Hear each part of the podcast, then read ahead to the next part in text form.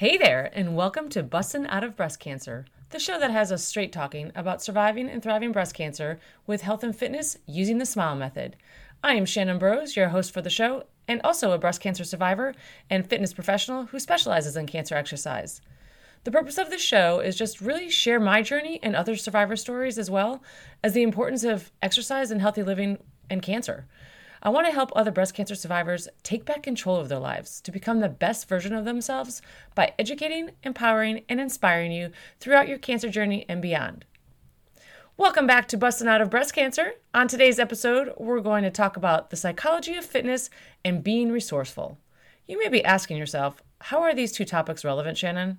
Well, last week we talked about being your own self advocate, but now how do you do that if you don't have the resources? I talked about how hard it is to ask those questions if we don't know what we don't know. And I found myself with those same struggles going through my own journey. So I did what I typically like to do, and that's be resourceful and be proactive. So I created a 30 page free downloadable resource guide for breast cancer survivors.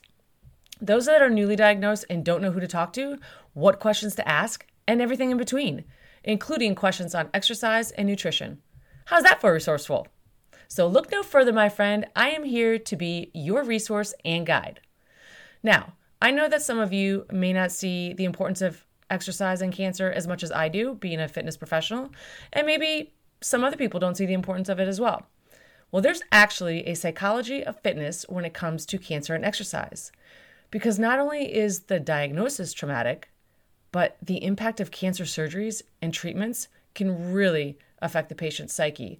So it's important, as a cancer exercise specialist, that I help you overcome many of those roadblocks that come up along your way, and they will.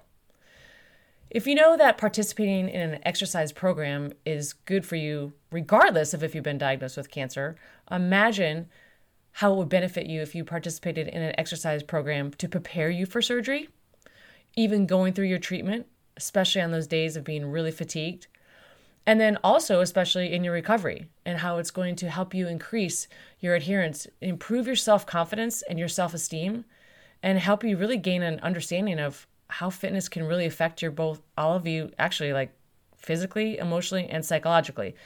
Now, listen, I know I've talked about that before. I know I've mentioned it before, and I'm not a broken record. The thing is, is my goal is always to design an exercise course or program that you would love embrace, and adhere to. Did you hear that last part? That last part there, adhere to. That is the key to any success of whatever it is you're doing. I'm going to use diet, for example. Now, I may have talked about this before, but I call diet a four letter word. It's like a bad word in my world. Um, it's that four letter word that, I don't know, you like set that goal and you're like, oh, I have these, you know, these end results are going to happen when I'm done with this diet. Oh, okay. So you set an end date for this thing that you're doing to change your life, but then you're going to go back to whatever it is that you were doing before, which means you're going to end up with the same results, right? So if you put an end result and you go back to your old results, it's going to be exactly the same.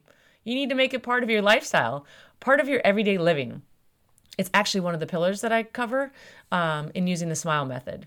And those of you that don't remember what the SMILE method is, it is simply making individual lifestyle enhancements. All right.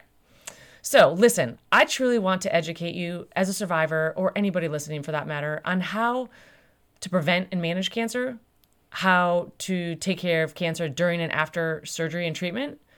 And many times we have altered physical appearances that really crush us. We get severe fatigue. We um, just really lose that that self-esteem. You know, we get that low self-esteem. And regardless of how fit we are prior to our diagnosis and treatment, I mean, let's be real. Cancer strips us of everything.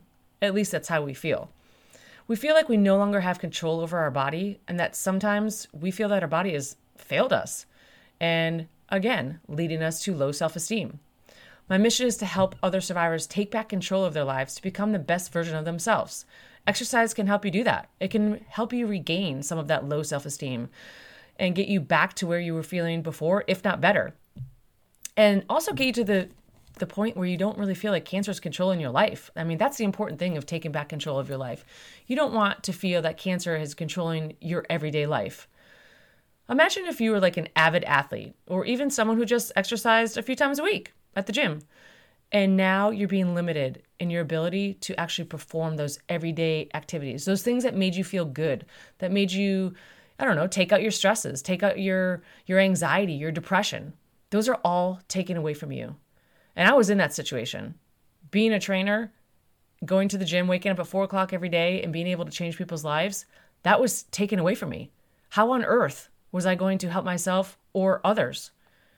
So that's why I went ahead and I did all my research, research, research, research to find out all my possibilities um, and how I was going to get my, through my recovery and also help others. And that's when I became certified as a cancer exercise specialist.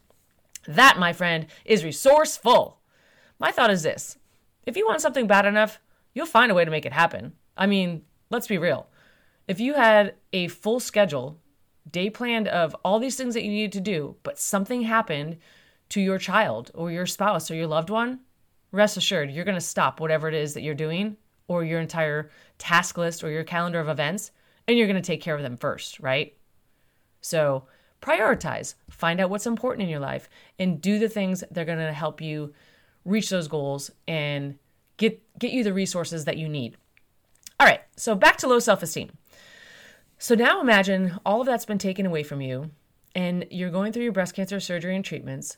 You've been an avid athlete or at least someone who regularly okay, we're not we don't have to be an athlete, but maybe just someone who regu- regularly exercised and now you can no longer do that.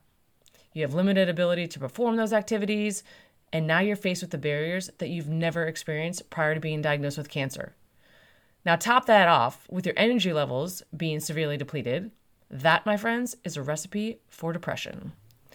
Many people use exercise as a way to release their anxiety and depression, and now that's stripped away as well. Now imagine if you had to go through chemotherapy and lose your hair the last thing you would want to do is go to a gym or some health club full of healthy, fit, and energetic people with a head full of hair. I mean, that that right there would strip you of any confidence and putting yourself in a situation to make that even worse not necessary. Another ingredient in the depression casserole, as I like to call it. That's why my course is online and free of judgment. I want to free you of any excuses to gaining that courage, confidence, and strength back. Listen, after undergoing surgeries, reconstructive procedures, and possible radiation burns, in addition to possible bone and joint, joint pain from various treatments, you might actually find yourself unwilling or even reluctant to resume any sort of exercise. Maybe you have fear of injury or additional pain. I mean, those can result in continuously making excuses for not exercising. You know that feeling where like you're supposed to go to the gym and you're like, oh, I have that shoulder pain or that knee pain, or, you know, oh, I'll just give it another day of rest or recovery. And you continuously do that and you continuously do that. And then you lose momentum and you never get back to that routine again. You know, you've been there. Well, guess what? As a trainer and as a cancer exercise specialist, like my goal is always to make sure that you don't talk to yourself badly and you don't talk yourself out of anything that's going to help you make progress. That, my friend, is called accountability and support. So I got you. I am your resource for that as well. Listen, like I said, in my free resource guide for breast cancer survivors, there are questions in there that reference when can you exercise again? How is this going to affect your daily living? And those are important questions to ask. I mean, that way you have a baseline for when you do get back into exercise and you are on your road to recovery, you want to know where you can get back to, or even better.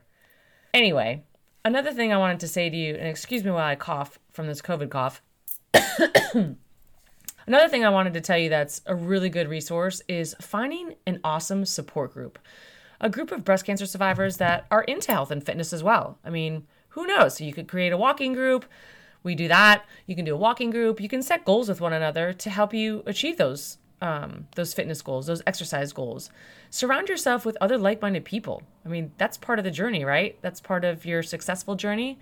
You do that for business you do that for anything else. I mean, as humans, we always take great comfort in surrounding ourselves with like minded people.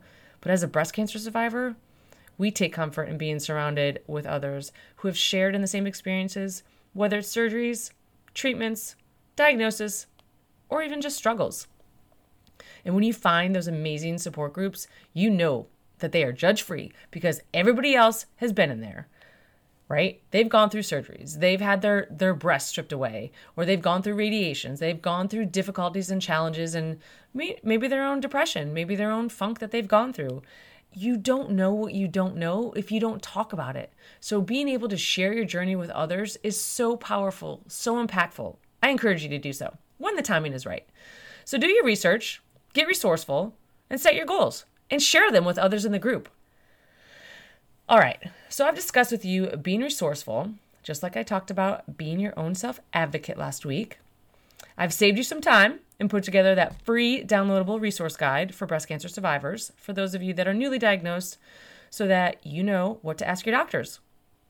Everything I created from this resource guide to my exercise programs is because they're all things I wish I had going through my journey. So, really, my friends, they're created with love. So, what do you think about that?